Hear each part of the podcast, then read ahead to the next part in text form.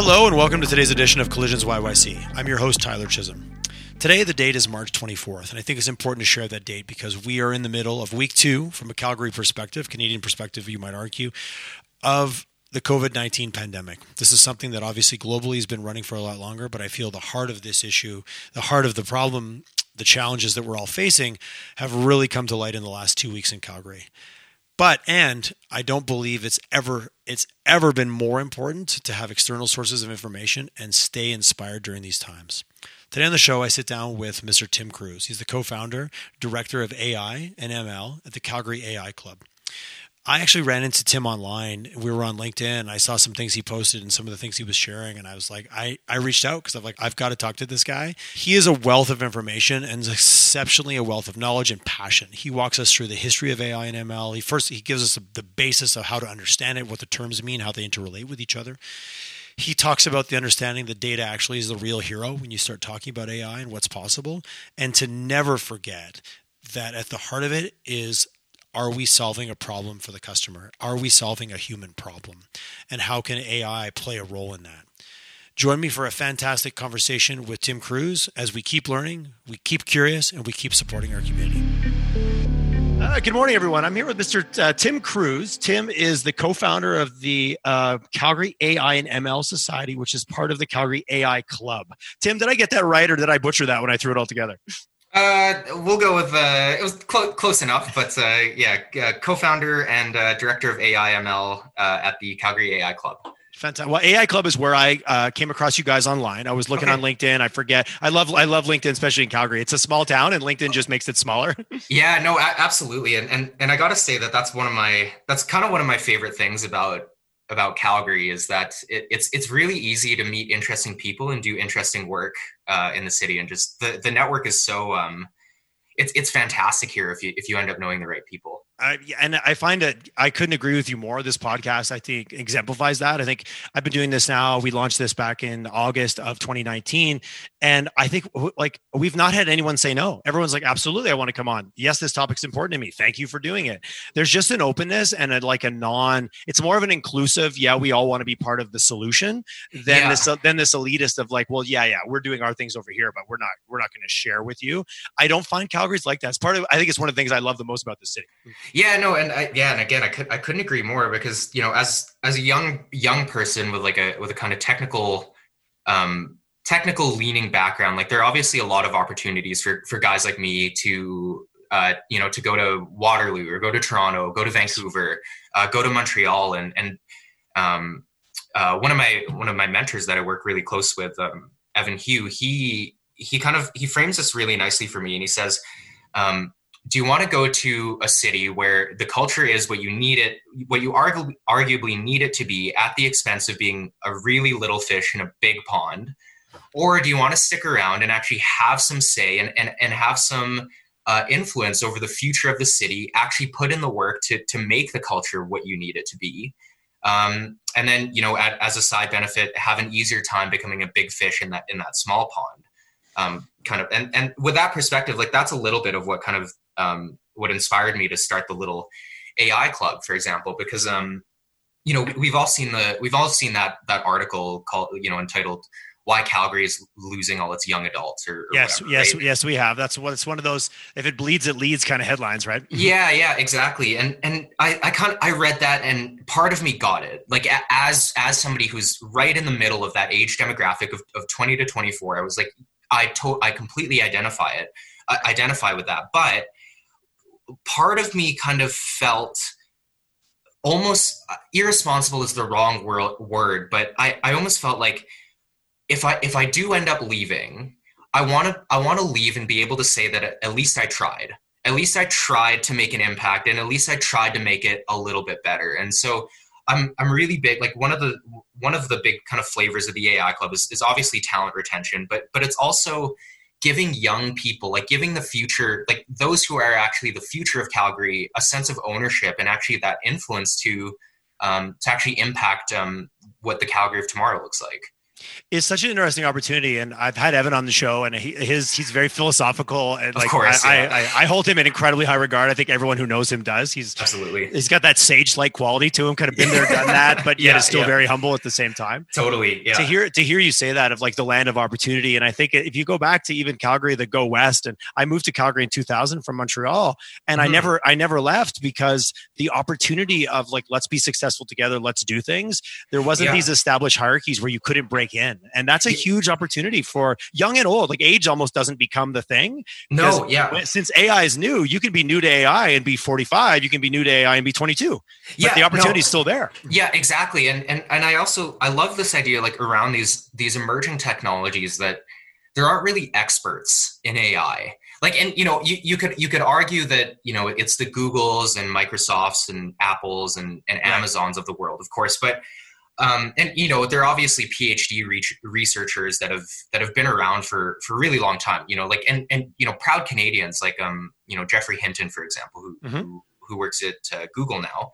Um, but, you know, some really, really heavy hitters. And, and what the, the other thing that's really cool that that I've noticed about, you know, Cal- Canada and, and Alberta in particular is that we are actually we we Alberta houses one of the world leading um, machine learning research institutes in the world, which is um, A I M I up at uh, at the U of A, yes, um, or, or up in Edmonton, and um, that's that's it's it's just crazy to think about that little old Alberta, right, where you know everybody just assumes that it's all oil and gas here, and um, and that not there there isn't a whole lot else going on. Well, that, let's that, be honest. One, that's easier because that's the story that's been told, of and course. two, and two, I'll put it out there, and this is something that comes up on the show constantly, and it's also why we do it.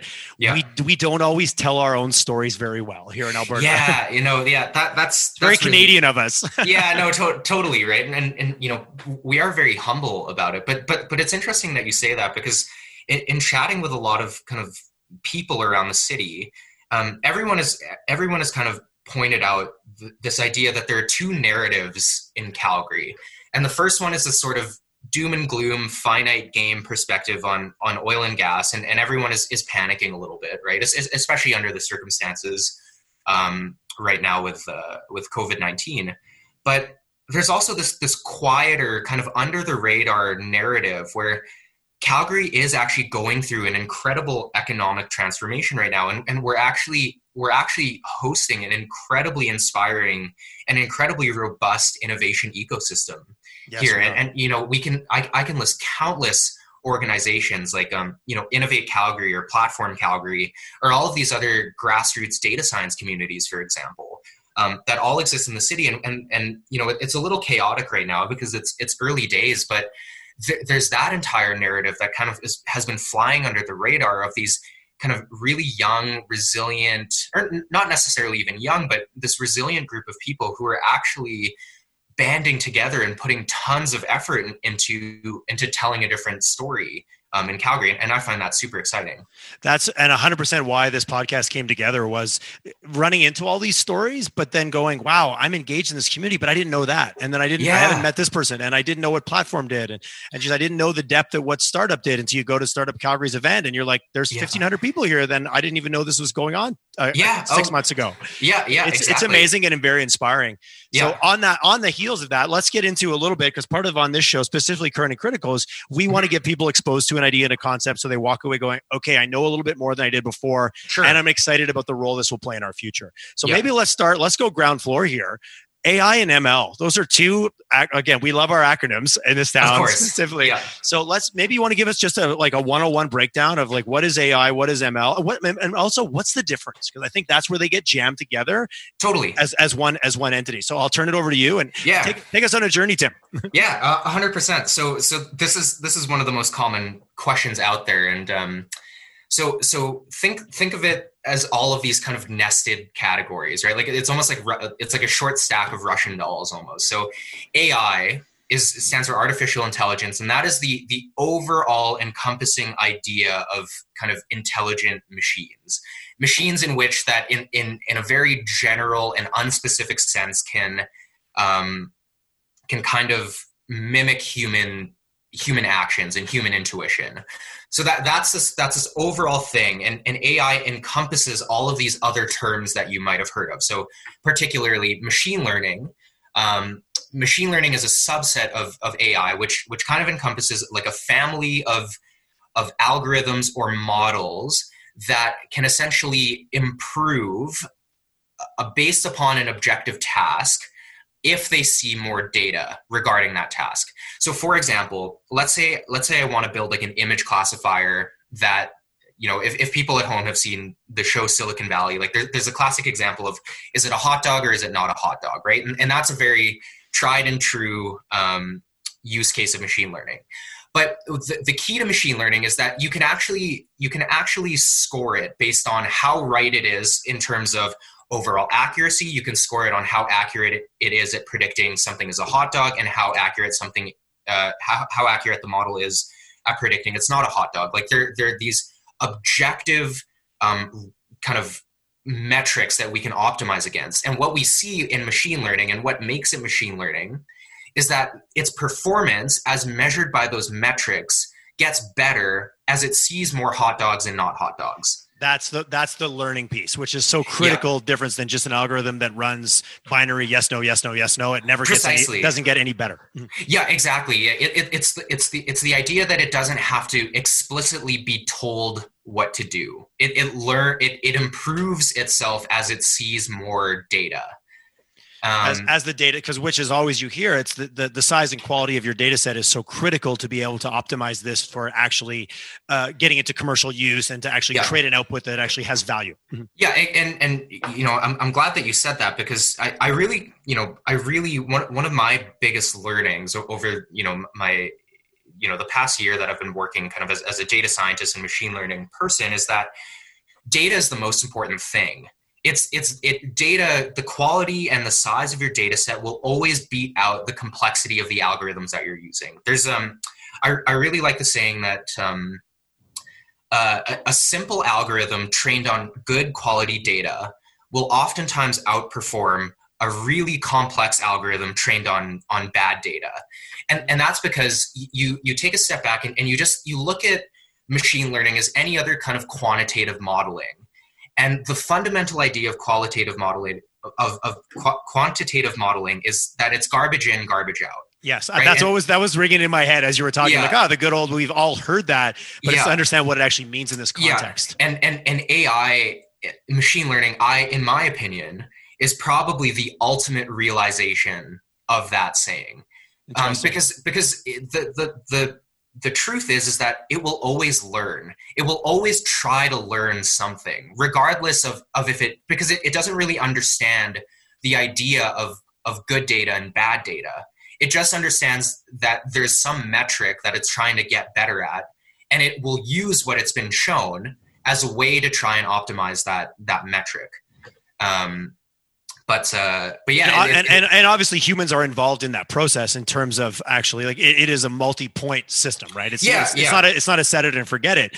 You're yeah. always learning. You're always optimizing, even good and bad. Those are kind of human terms to a certain extent no, to, yeah. to a system that's looking at, it's just all data points that are already either getting it yeah. to better answers or less better or, or less good answers. Yeah. Yeah, exactly. And so, um, so one of the, you know, if, if, if folks at home are, are interested in, In, in learning more about this, like particularly in the business context and, and the broader macroeconomic context, like my go-to book is is Prediction Machines by Ajay Agrawal.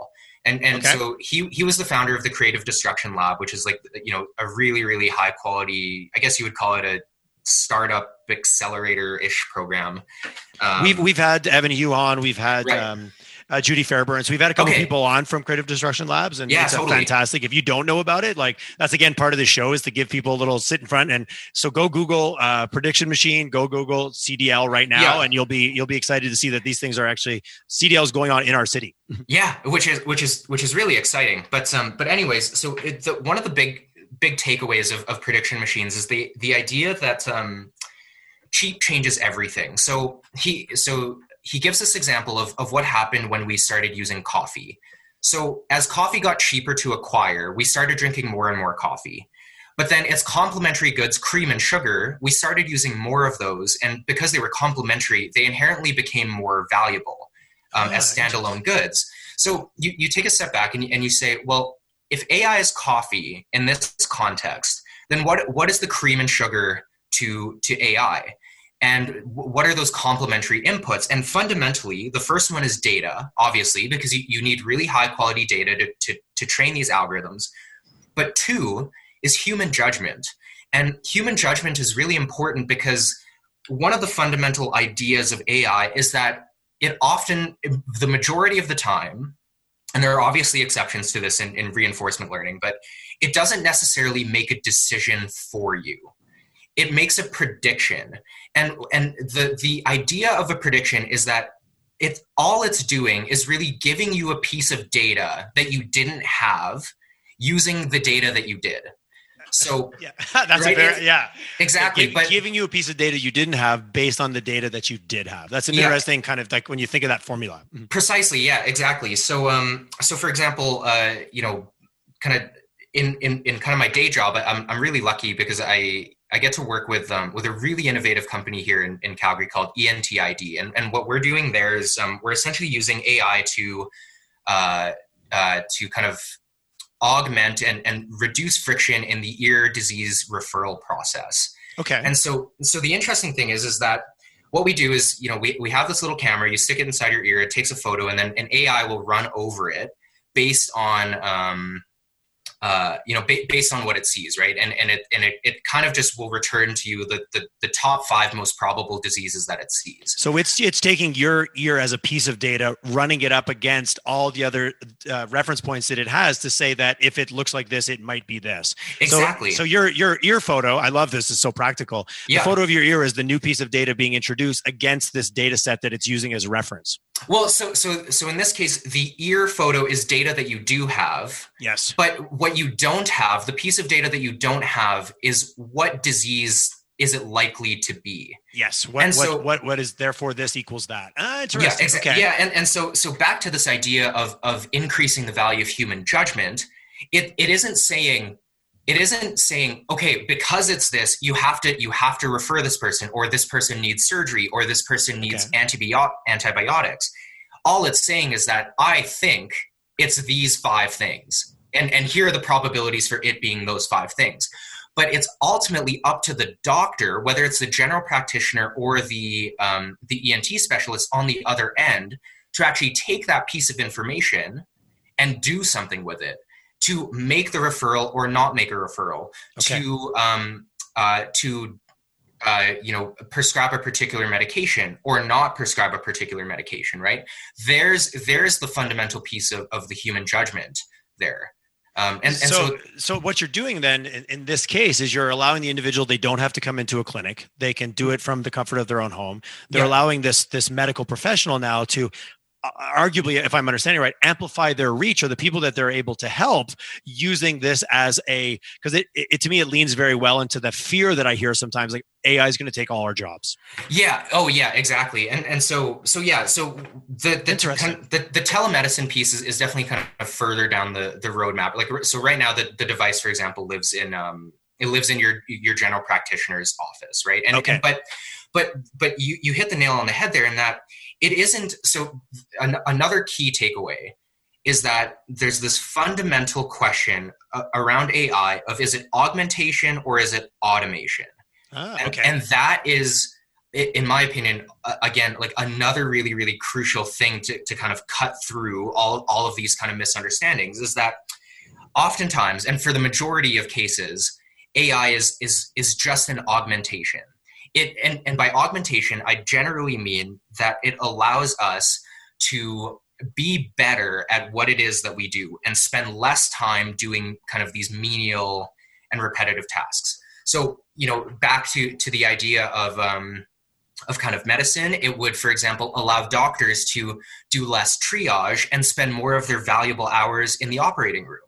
Okay. Um, It allows, you know, it, it there, there are obviously like a bunch of different kind of use cases, but but medical is, is for me like a really, really exciting topic because it, it does actually have like this hugely um, positive societal impact. Well, you've also um, got a situation or an environment that you have an incredibly high need and often is under-resourced in its ability to be supported. So there's yeah. that, that gap immediately lends to how do we get these really smart people being able totally. to help more people? Because the need is exponentially larger than our ability to service it.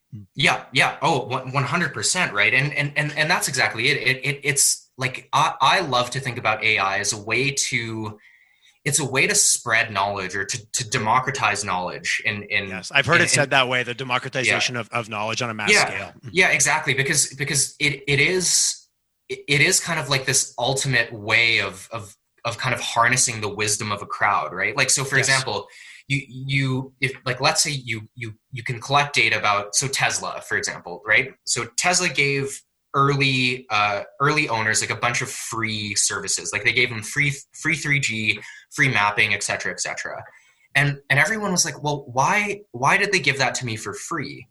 And what people realize is that what you're doing for Tesla is you're, you're just a little data collector. Yes. And globally, you're, you're just, you're just a node at the end of the uh, uh, part of the network, right? Yeah, exactly. Right. And so globally you have like, you have hundreds of thousands of people just going around and collecting a bunch of data about about how people drive, which is kind of, which is really feeding the wisdom of a crowd into this, into this model that, that could, for example, automate the, the driving process almost completely. Yes. Um, so yeah, it, it, I, I like to think about and it. And even in early just, days before it gets to the, that almost feels like the end result, but in the way there's safety improvements, there's like user comforts, there's things that are more like it allows customer also to like, the intelligence around what customers and what and what humans really want to consume, like, you know, you jump to the end, oh, it's autonomous driving vehicles, but there's a lot of things that are going to happen on that journey before you oh, get there. Oh, for sure. Yeah, yeah, exactly. I mean, the media loves to jump to the end and talk about the end point, the end yeah. state.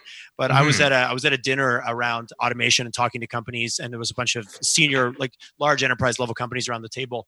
And it was so interesting to hear about the things they were automating and how actually simple they were and totally. how it had yeah. huge impact. Like you think of this, oh, big, large scale. It's like, no, yeah. we're just going to automatically let managers know when their team members have re- arrived at fifty percent of their expense accounts for the month, but we're going to yeah. automate it. So it removes somebody having to do that because nobody liked to do it anyways. Yeah. And I was like, yeah. wow, it's so easy to blow it up because the media or science fiction makes it as this big thing. There's so many steps in between that are going to actually improve the quality of human life, arguably. No, no, yeah, absolutely. And and so like, and, and I, I love that, but, but yeah, like the real value is like, is all of the intermediate steps, right? Like, cause, cause it, it all, like the value kind of like sums across all of these different steps that you've taken in order to, to before you land on the moon kind of, kind of thing, right? Yes. Um, so what, what, what is, what are you going to discover and, and imp- arguably improve along the way in the process to get where we're going? Because this is a long-term horizon. I'm assuming like we, this is years and years and years as we go down this path of what oh, it's yeah. able to do.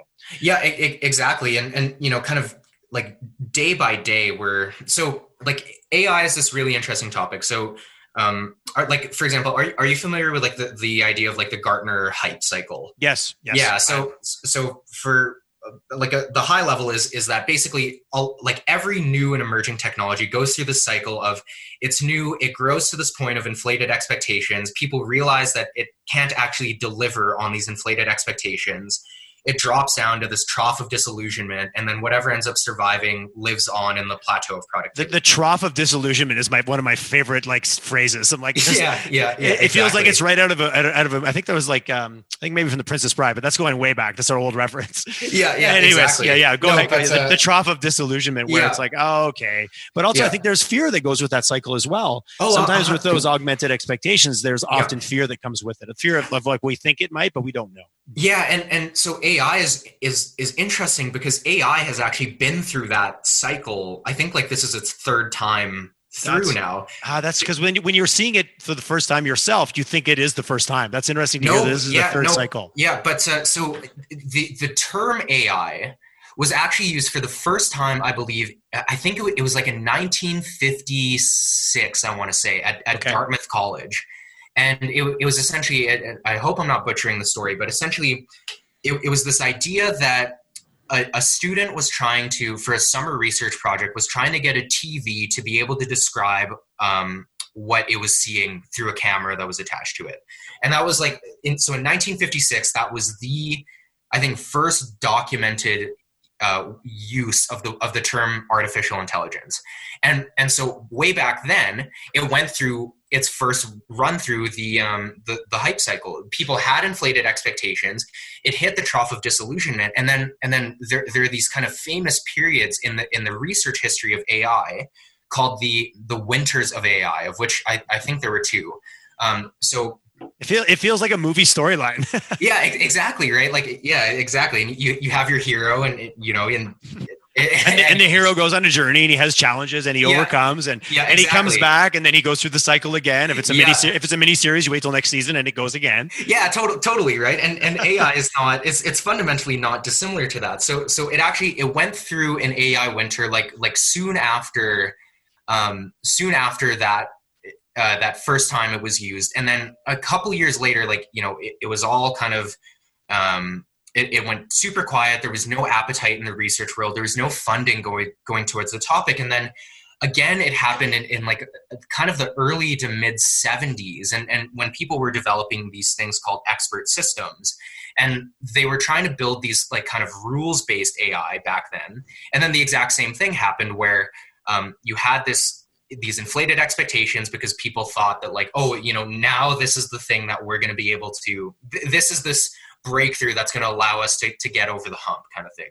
But then realize that, you know, the, the flaw in, in rules-based systems is that you just, you simply can't write enough rules to cover the real world kind of thing. There was this okay. combinatorial... Just too many variables. exactly. Like, and, and so the amount of combinations that you have just explodes exponentially.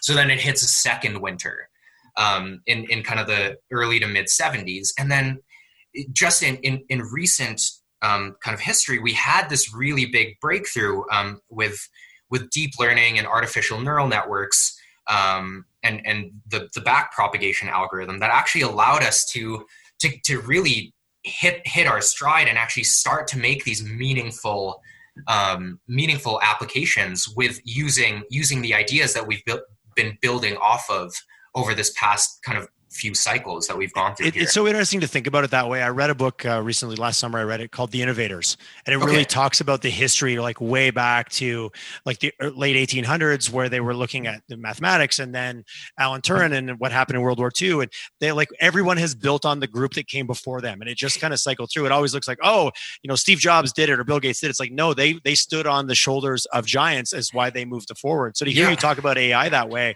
it really makes sense that we're just constantly building on on the learning and the research and the things that have come before us. But it, yeah. it's easy to think that, oh, this just came out of nowhere. Oh, this is just a new concept. But it's no. it's great to hear that it's that your history, that it's not, to help understand it. No, exactly. And and and I and it, it's it's just like any other technology that, that we've gone through is is is kind of the is is is how I like to think about it. Like it, it's it's really no different in terms of like obviously it's different in, in terms of what it can do and the the kind of the economic impacts, but in right. terms of the qualities that it displays in terms of, well, how is it developed? And, you know, how, how, um, how did the public and research acad- um, communities uh, view it, like, et cetera, et cetera. Like it's, it's really exactly, um, It, it it it has very similar qualities to other emerging technologies yes. that we've. It, it, that we've... It, un, it it unto itself is unique, but the track or the cycle that it's on is is not. When you look at emerging technologies and how mm-hmm. they impact or not or don't, and whether yeah. they stay around or whether they get um, adoption, which is obviously a big thing, and mm-hmm. it certainly feels like. So, question: we can't not talk about it. We're yeah. living in we're you know two weeks into the Calgary COVID nineteen crisis that yeah. we don't know how long is going to last. Do you, what do you, what do, what's your optics on an event like this on how it's will potentially accelerate adoption? Like we, we don't, we all don't know what the future is, but where do you see A I and machine learning and all the subsets being affected by something like this that's changing the way we interact as in our world? Totally. And, and that's a, like, it's, that's a really, it's a, it's a huge question. And, and again, I'm is. not, and you know, I, I'm not, I'm not an oracle or anything. And so, so I don't know that I can really predict it. Like what, what I can speak to is, is, is what I've seen in the community and, and how the global A I um, community has, has responded to this. Okay. And, and so it's really cool because, so there are all of these websites online where, where people have actually published um, the data sets around the COVID pandemic. So for example, you can actually download the day-by-day data, like grouped by province or region and then grouped by country for the for the number of COVID cases that have been observed in, you know, in all of these areas across the world. Um, and then it's also broken down by like the number of confirmed cases there have been, the number of recoveries there, there have been, and the number of deaths there have been. And what's crazy is that when you, when you publish data sets like that, the whole world um, usually doesn't really react to it, right? Like there, there are tons okay. of really interesting data sets out there, right? Like you, you can, you can go on, on, on Kaggle, for example, which is just like an online data science platform. And you can actually um, like download certain data sets that have like thirty thousand images of different skin cancer. And so you could in theory, like build an A I that could like diagnose or, or aid in the diagnostic process of skin cancer. But that particular topic hasn't seen this really strong global response. We launched, or um, the the COVID data set was launched, and like within two days, there were like there were hundreds and maybe even thousands of of these little independent data analysis um, reports that that were written. And then you know Google hops in and and starts doing their own analysis and, and like doing these these really really interesting um, and compelling reports about it. And, and all of these global players all have kind of like circled around this data set, and everyone is applying like a really unique lens to A I and using using different methods and different perspectives on how to how to a derive insights out of this. So, for example, a, a lot of people you know are trying to model model the curve, right? This this yes. ethereal curve that we're trying to flatten. Everyone is trying to model that and do a bunch of like, for example, different scenario analysis on on how how do we flatten that kind of thing. And then other people are actually Um, they're using it as like, well, can we actually build like a global, almost like Overwatch system to actually be able to, to predict this earlier? Other people are trying to understand, well, does COVID actually grow the same way across the world, or are there diff- or does it display different growth characteristics depending on, on geography and the way the, yeah. how communities? I've also I've heard the armchair of that is, well, in Italy, they're much more physically close culture, the kissing, the hugging. So there it's going to spread faster than North America, where we're more spread out. But those are all just armchair theories without data to, to say yes or no. Yeah, exactly. But but but now it's like it's like we're we're taking those first steps as to actually kind of understanding um, if there is any, if those arguments actually hold any water, for example. And so, so seeing like the, the global data science response to it is like, is, is super, you know, it's, it's super inspiring because, you know, again, back to the idea of like the wisdom of the crowd, it's like you, you have incredibly smart and talented academic researchers all pooling their, their brain power and their resources into solving this one problem. And even seeing like, like, you know, truthfully, it's still early days, but seeing how innovative the solutions have been in such a short amount of time make me feel really, really good about kind of trying to understand how to apply um, the, the kind of techniques and models that we have, and also develop new techniques and models um, to solve a real world problem. Like that, that to me is, is really, really exciting. So I don't know, I don't know what the specific kind of impacts on A I itself will be, but I, I think it's more so just the societal understanding of data-driven sol- of uh, data-driven problem solving that yes. that to me is like is my real big takeaway, because because now it's it's we finally have this burning problem that the entire world, like it's it's not local to yes when, when, when do we like we've never I don't even know I can't think of a time where we had a unifying problem like this where we're all in it together.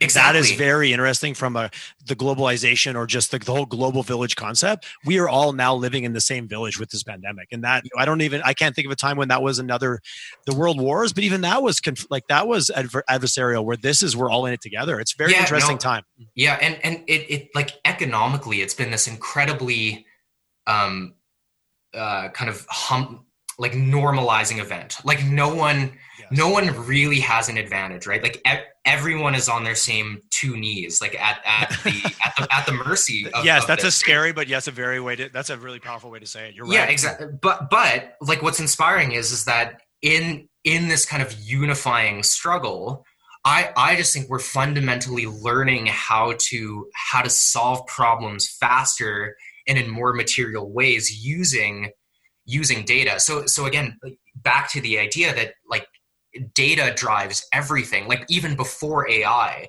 I think this is really showing people that that the real value isn't necessarily in the algorithms or necessarily even in the application of those algorithms. Like all of those things are derivative of having access to, to this kind of data. Interesting. Because when was the the big data? Like, I'm just thinking of the cover of Harvard Business Review, like maybe five years ago, six years mm-hmm. ago, big data was the, but then it kind of went away and then A I came in. But it's totally. Interesting to hear you say that, yeah, let's, let's, let's, let's, let's not forget who the real hero is here, is what I'm hearing you say loud and clear. Yeah, yeah, exactly. And so, so, you know, this, there's this funny, like it, it, it's actually very topical, but so a couple years ago, um, there was this, there's this project that Google had called Google Flu Trends. And and it was killed very quietly because it's often looked to as one of the kind of like really, really obvious failures of big data and and building M L, machine learning models based on big data. So so essentially what Google was trying to do was was they were trying to take local searches in a, in any given area and see if they could predict the local flu rate that was happening in that area. Okay. Right. So and so, seems, seems like a pseudo obvious question, not to minimize right. its, not to minimize its power. Yeah, exactly. But, but you know, it's, it's Google. It, they have unlimited resources and unlimited talent, unlimited yes. data, like, it's Unlim- like unlimited everything. Yeah, exactly. Right. And, you know, arguably one of the most, if not the most machine learning forward company in the world. It's like, you guys got this. But what, what happened was, is, is long story short, um, they were benchmarking it against a model that the Center for Disease Control had. And, and the long the long and the short of it is that Google's model, you know, built on on, on the shoulders of these unlimited resources and talent, ended up um, predicting or over-predicting the actual true flu rate by almost a factor of two. Um, so, for okay. example, if if the local flu rate was seven percent, it would have it predicted fourteen. And in, in, in terms of actually scoring a model, like that's pretty bad. Yeah. So I, now that um, you're talking about it, I think I remember hearing little, like reading things about this and yeah. it's coming back to me now, but you're right. It was kind of like a little tiny footnote. Yeah, exactly. And, and so it was, it was this huge, it was this huge thing. And then, and then suddenly it, it got killed very quietly.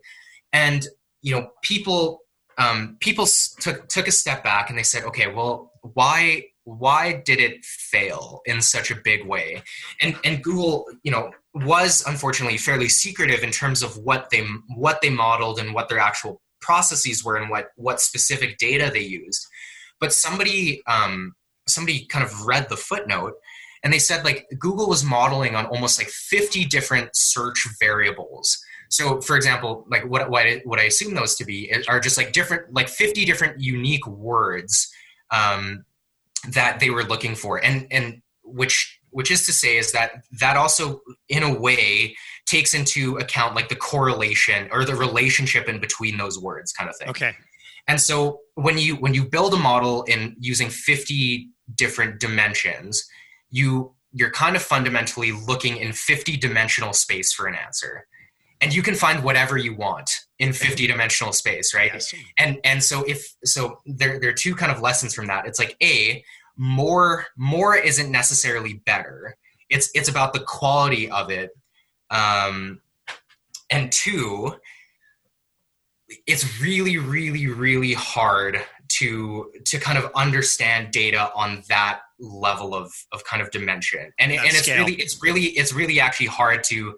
To, to develop any intuition about it, right? Because it's such a, when when you deal on that like kind of level, it's it's such a black box uh, in terms of you can't really understand what's going on and why it's making a certain decision um, when it, when it sees a new data point, for example. Like it, it, the the model itself is so opaque, you you don't understand why it why it decided to make a particular prediction or not. So.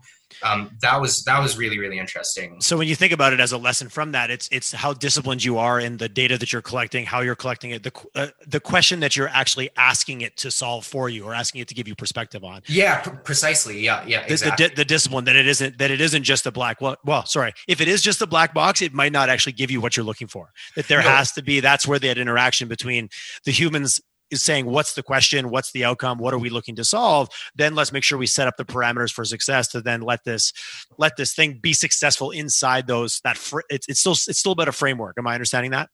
Yeah, yeah, exactly. So, and, and, and that, that's exactly it. Like it, it, it all fundamentally comes down to like, what is the actual objective you're trying to solve? Because so like A I, At, in its current state is in is in what we call narrow A I. So there's like there's like narrow and, and general or broad A I. And so narrow means that it can only do one thing. So back to the back to the image example, right? Like it can only it can only determine if it's a hot dog or not a hot dog. Right. Or it can only determine and, and so it can it can also answer other flavors of questions. Like it, it can ask anything that's that's fundamentally at its core, like a how much or how many. So like how how many people are gonna are gonna contract COVID in the next N days or something, right? Like so it, it can answer like different kind of basic questions, but it can fundamentally only answer one at a time is is, okay. is the idea. Oh, interesting. Okay. Right. And so if that if that question, if that one question that you're asking it and that one objective that you give it like is is a is a is a bad question for the thing that you're actually trying to answer, like so Like if, if it's a kind of indirect way of answering something else that you're trying to understand, or if it's um, if if it doesn't if that question doesn't match the data that you have, um, you'll probably get suboptimal results. So exactly like you said, like it's really about focusing on a really really good kind of objective question um, about it. So from your perspective, and to kind of wrap this a little bit into, I appreciate, I love the history, and I think you and I could go on for a couple hours because oh, the, more, sure, the yeah. more you talk, the more curious I'm getting, the yeah, more my curiosity yeah, no, is taking off. Yeah. But if I'm a business owner or I'm a individual who's interested in this, well, well two, I'll ask the question two ways. One, I'm, a, I'm, I'm in a business and I'm like, wow, I wonder what role A I or machine learning could play in my business. Yeah. Is there kind of an initial framework or kind of a way I should start asking myself, or is there a way that I should can pre-qualify that, yeah, this would be something I need to go down the road on, or maybe this isn't the right fit for for where my business is at? Just thinking about it really practically. Yeah, totally. So so I'll give like the the high, because the methodology behind this stuff fascinates me, to to be completely honest with you. Um, Your enthusiasm but, is infectious. Yeah. Okay, good. Um, but so so essentially when I, like particularly for commercial applications, like the thing that I the thing that I always tell people is that the fundamental thing that you have to remember is that at some point in time, there will be a person on the other end that interacts with this thing that you have built using A I. And so you have to design it for that person. You have to design it with a human being in mind at the end of it. Okay. So the first step is like, is really define, like define a user need, right? Like there, there's an end, there's an end person that's actually going to derive value. And it might be fair, you know, to be fair, it might be fairly far down the value chain from, from where this A I model lives, but you, that's who you're fundamentally designing it for. So back to like, it, it's, it's, in my opinion, it's, it's kind of, it's really no different than the lean startup methodology, right? Like right. In terms of you're fundamentally trying to solve a problem, and you do so by understanding like the, the value proposition that you have, the dist- the different customer segments and channels to that customer segment um, that exist. But it's, it's fundamentally about defining a user need at the end, and, and actually asking yourself how, what, what is the problem that I am solving, and why is A I better to, to solve that problem? Right. And so there are a bunch of different questions that you have to, that surround that. The, in my opinion, one of the biggest questions that you can ask is, does that user actually need to understand why something happened, why a particular process happened?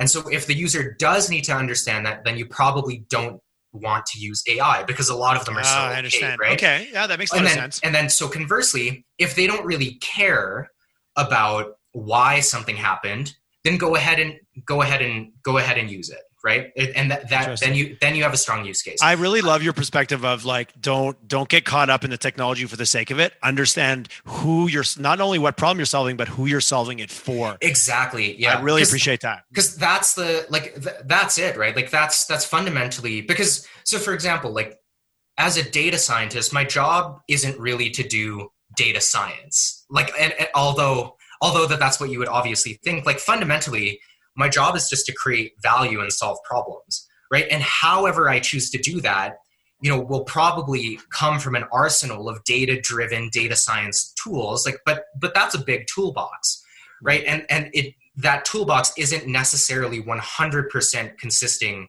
of A I tools, right? Like there are other there are other kind of techniques that exist out there is is, is the idea. But so so it's it's about defining a user need, understanding what unique value proposition A I itself can bring, and trying to kind of map those, that functionality and, and map those value propositions to the actual problem that you're trying to solve.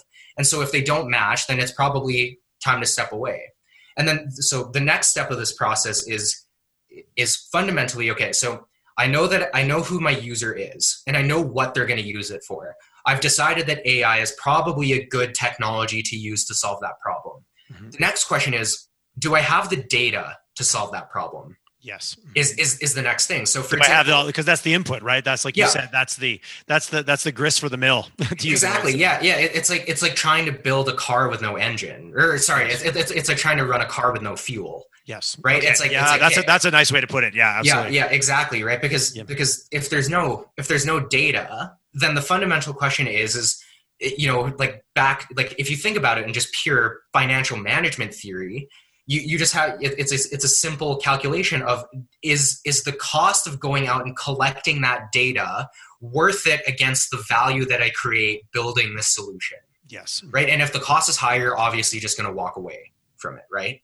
Um, and then you kind of you just continue down, and but but it's fundamentally just it's a very lean startup flavored thing. You start start with a use case, start with a problem, understand if if your solution has a value proposition there. Understand if you actually have the, the key resources to go and build this thing. And then once you build it, go and talk to the user and interview them, validate that your solution is what they're actually looking for. Take that feedback, iterate, improve, and just, just go through that process again and again. I really appreciate your that going back to the fundamentals, because I find with any type of technology solution, it's sometimes really easy to get enamored with the thing, not the problem that you're solving. Exactly. Yeah. I've had many guests come on the show, and that, like, what advice would you give startups? Understand your customer. Don't, don't, you know, build this, don't build the magic solution in your basement without ever talking to them, because you'll probably won't get it right.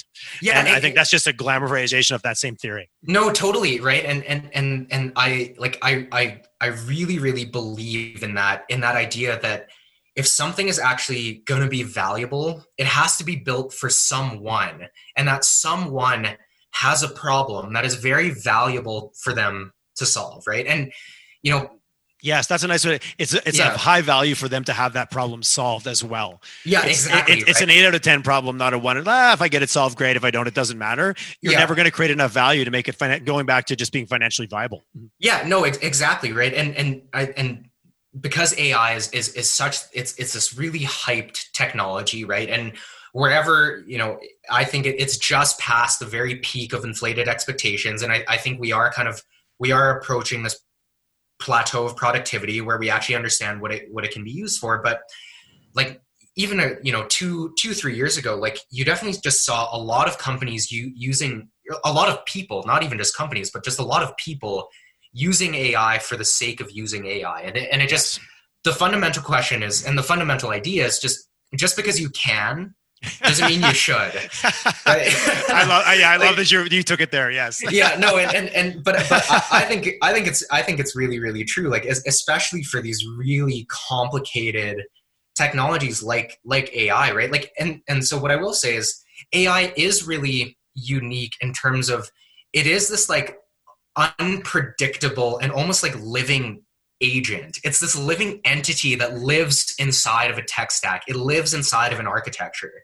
And and if you if you kind of think about it, like there are all of these things, there's all of this what I like to call plumbing work that you have to build around A I, right? Like right. you have to build these pipelines where, you know, data is coming in, um, data is being transformed and loaded and extracted from all of these disparate data sources. They're being combined.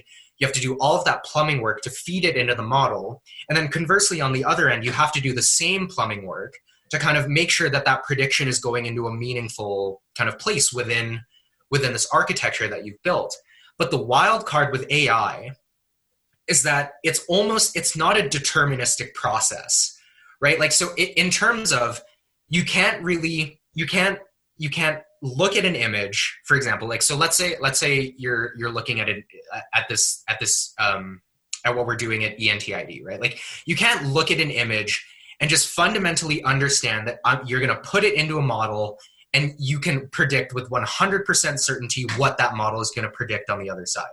There's almost, there's almost no way to, to understand and, and to deterministically and for with a one hundred percent certainty say, I know what's going to come out of the other side of that box, right? Kind of thing, right? And so the wild card is, is that when you have this model that's entangled amongst all of this, all of this other infrastructure, something unpredictable might happen and which will affect the entire rest of the architecture, right? Like one, one faulty prediction or one un, unexpected prediction will can come out the other end of it.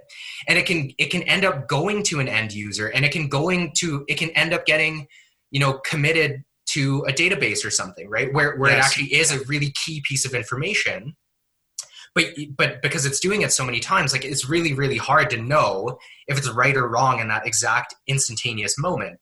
And so it's this living kind of creature that lives in the, in, inside of, inside of the, of this entity that you've built, this, this larger entity that you've built. And it's, it's kind of hard to understand, um, with with that one hundred percent certainty that right. You know exactly what it's going to do and what those effects are going to have on the rest of your system, right? Like as you ex- as you extrapolate anything out far enough, it exponentially could create something you have you you it's almost impossible to predict. That's what totally yeah yeah exactly. It's it's just like a it's like a domino effect, right? Like but it's what like, I'm also hearing is that because the payoff or because the ability to augment everything is so high, it's almost worth it's worth the journey, but you need to do it with eyes wide open at all yeah, times. Is what yeah I'm yeah ex- exactly. There's no magic pill. There's no magic answer. It's not a no. guru. It's not a guru in a bottle. No, and and and and and to add to that, it's also certainly not just this plug and play thing that you can take off the shelf. Yes, and and stick into your. You, I guess what it, what I'm the, the core of that was just you have to be mindful about about how you implement it, where you implement it, um, and how it connects to other.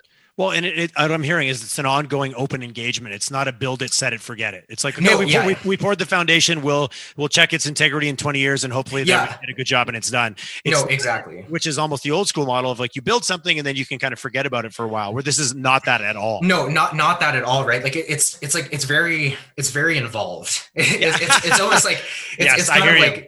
Like, so one, one of the first kind of real world machine learning solutions I built, like when, when we deployed it and, and integrated it into, into the system that it was living in, it, it almost felt like I was like sending a, a kindergartner off to school kind of thing, where I was like, I was like, oh, well, you know, I, I hope you behave and I hope you behave when you go out, and, you know, I hope you learn something. And then when you come back, but that's a really that's a really interesting as you as yeah. you b- literally birth this thing into, into yeah to- totally like, it's a cute and way take to, it from like yeah like adolescence yeah. into anyways yeah that's yeah, an interesting yeah. mindset. It, it, it's a cute way to think about it, but but the the the real fundamental truth of it is that the second that so when when when you build a machine learning model, like you you kind of build it in like a bubble, in like a really idealistic environment where you know what the input data is, you know exactly what it's connected to, and you you it's really just you that's going to end up using the prediction, right? But when you when you put a machine learning model into the real world and it starts to interact with all of these effects and all of these environmental factors that you that you couldn't account for when you're modeling just it. The fact it. You said about just so many variables. Mm-hmm. Exactly. It touches the real world. And, and the kind of the interesting thing about machine learning, it's not necessarily bad, but the interesting thing about machine learning is that typically the second it interacts with the real world, you will see its performance decrease almost instantaneously, because there are just all of these extra things that you didn't necessarily, that right. you couldn't account for. Because you built it in a little bit, arguably a bubble, but exactly. then when you release it, it's yeah. like, you know, the best laid plans never survive encountering, you know, the, the real precisely. World, basically. Yeah, yeah, precisely. Yeah, exactly. So, um, so yeah, that, it's it's just an interesting thing to to have to account for. And, and there are all of these kind of like unique quirks to A I, l- like the things that I've just mentioned that you, that you mm. have to be mindful of. So, so, you know, if you're a business or, or, or just someone that wants to build something meaningful with A I, like again, back, back to, um, it, it, it starts with a problem. It starts with like really well-defined understanding of that, because, you know, like, like we talked about, um, before is, um, it, it, fundamentally, the question that you ask has to be really, really good, right? And that question has to be driven by a real customer need, right? And then, yes. and then that that's what drives the rest of that methodology. I, I love that. And I think it's so easy to forget about, you know, as someone who works in marketing, and like, if you don't understand the customer, you're, you're, you're, you're, you're done, right? If whether it's a messaging strategy, first of all, if, even if the, if the product is right, if the customer doesn't understand how it creates value to them, even yeah. though it does, mm-hmm. it might as, it might as well not, you know, I'm hearing no, that loud yeah. and clear. So yeah. that, that universal truth, I think as we live in a world of more customer centricity, where customers literally have all the power at the click of a button, yeah. the ability to not only communicate the value, but really understand it. And I guess the real secret sauce is, how do you identify something that a problem that they have that they don't even know that they have yet? And that's at the, the next level of, of true, I think the difference between customer service and then true customer centricity is when yeah, you're, yeah. you're getting ahead of the problem and going, you know, the old joke, I would have, they would have asked for a faster horse, I think was the old the Henry Ford joke. Right. Yeah. You know, because they didn't, you know, even like, what we're talking about now in COVID nineteen, people are like, oh, what do you think the future is? I'm like, I can't imagine something I've never even seen. It's it's it's it's so fundamentally challenging uh, to be that visionary of like, oh, it's going to be this. I don't even know. And when you mm-hmm. think about what we're talking about here, the future is really unwritten. No, A I. yeah, yeah, it, yeah, exactly. And and and and that's it, right? Like it, it's such um, like I just it, I just don't know what the world is going to look like. No, after yes, this, right? Like, and, and none of us do, but we're all bo- on both knees together. I think that was really interesting saying what you said. Yeah, it's yeah, powerful. Exactly. The vision of that is powerful. Yeah, it, it it is, but it's also I don't I don't know. Part part of it is like a little bit scary, but I, I think it, it is also a little bit inspiring because because now, um, you know, even though that the circumstances are really unfortunate, we're being we're kind of being forced to work together because yes, this yes. it's it's not it's not anyone's unique problem. It's It's our problem as the entire population of, of the planet, right? Like it's it's it's a problem that all of us have to deal with, and it's it's our shared reality, and it's our it's our shared experience. So, um, yeah, my hope the so hope yeah, is that it will bring us together like it never has. And fear, fear the fear and the unknown, it lets you know it's real. But I yeah. can't I can't sit here and not go, you know what? Out of this will be opportunity. And I know that's maybe hard to look at, and it's challenging mm-hmm. for people that are trying to just get by every, day to day. The yeah. world will be different out of this, and I will choose to believe that it'll be better because you know yeah. what? We all have that choice. So let's I, I'm going to choose to make that choice. Yeah, no, no, one hundred percent right. And you know, back to the idea of like of of these kind of black swan events. Like in, in Nassim Taleb's um, next book, which is called Anti-Fragile, like he he talks about these organizations like that that are there's this idea of anti-fragility where basically there there are two kinds of organizations. Like there are fragile ones which hate they hate randomness and they hate change and they especially hate time. And then there are anti-fragile ones which actually thrive in uncertainty, thrive in randomness, and also thrive and improve over time. And I think, I think right now, as a society, as a society, we, and, and, and the conjecture of the book is that being anti-fragile is the solution to a black swan event. And here we are with an arguably a black swan event on our hands. And I think we actually have a choice to, to, to build the kind of the, the society and organizations of, of tomorrow. And we can choose in between building them fragilely or building them, building them anti-fragilely. Yes. And I, and I think that's the opportunity here is, is, is yeah, this is a really, really scary and unfortunate situation, but there's so, but it's really just giving us exposure, like back to, back to problems, right? Like yes. it's giving us exposure to the problems and the shortcomings that we have. And it's giving really, really smart people around the world the opportunity to address those problems in the next iteration of, of the solutions that we build. So I think that's the opportunity there. And I think that's an incredibly, to, to, to wrap it on that, I think is an incredibly positive note. Tim, yeah. you have been uh, just a wealth of knowledge today. I know the goal was for Current and Critical to keep these under the twenty to thirty minute mark. I think we might've yeah. stretched it, but that's okay. Oh, I think that, oh, sorry uh, no, don't, don't, don't, don't apologize. I love it. Yeah. Uh, I think we're going to have people that are going to go down the rabbit hole in this and want to learn more. So yeah, well, for starters, if, if I listen to this and I want to get involved in the Calgary A I Club, how do I find you guys? How would I get involved? Yeah, totally. So, uh, so yeah, we actually just launched our website. So you can find us at uh, calgary a i club dot com. Okay, awesome. Um, yeah, there's a Check there's a sign out. up form there. Um, you can also just email me directly at tim dot cruz at calgary a i club dot com if you want to get in touch. Um, we're also on LinkedIn and Instagram as well. Um, but, uh, but yeah, we, we have no we have no barriers to entry. Like the, the idea of the A I Club is is to connect all of Calgary with the common thread of A I. So Um, we're we're doing some really, really interesting projects with with local businesses as well as local startups. So before the the, the COVID um, situation, we were actually yes.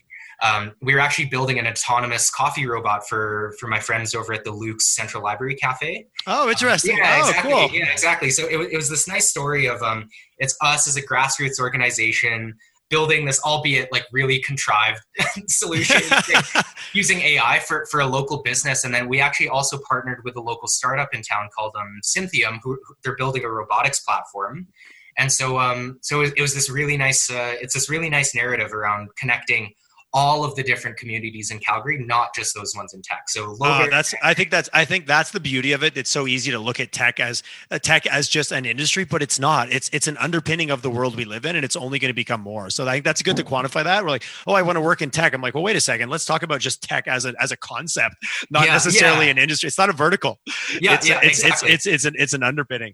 Yeah, well, Tim, precisely. It's been an yeah. absolute pleasure chatting with you. I yeah, couldn't, you as well. uh, I couldn't have enjoyed it more, and totally. uh, we'll get this live and let the world World, uh, get some inspiring stories and some interesting things to think about while we're all sitting sitting in our homes, uh, still looking to connect. Yeah, totally. Yeah, well, and, and yeah, thank you so much for uh, for having me on the on the podcast. This was super exciting and, and a lot of fun. No, it was my absolute pleasure. Thank you.